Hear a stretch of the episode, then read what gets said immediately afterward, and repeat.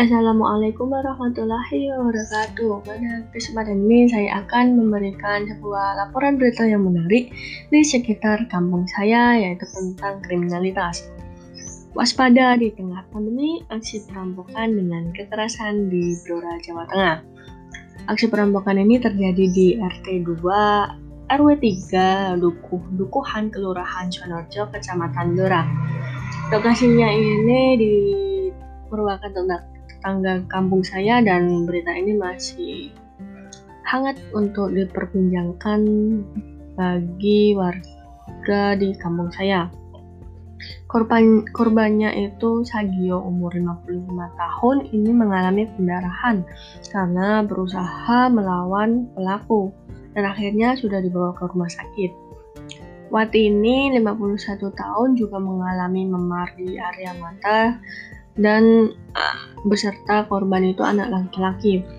Fatini dan anak laki-lakinya ini disekap dan dilakban. Jumlah pelaku sendiri itu sekitar empat orang dengan membawa senjata tajam.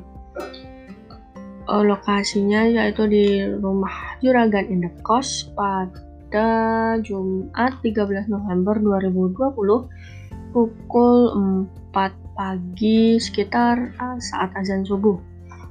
Kronologinya itu pelaku memasuki rumah melalui pintu depan yang memang saat itu pintu depan tidak ditutup. Kerugian berupa uang, emas, HP dengan kisaran puluhan juta rupiah.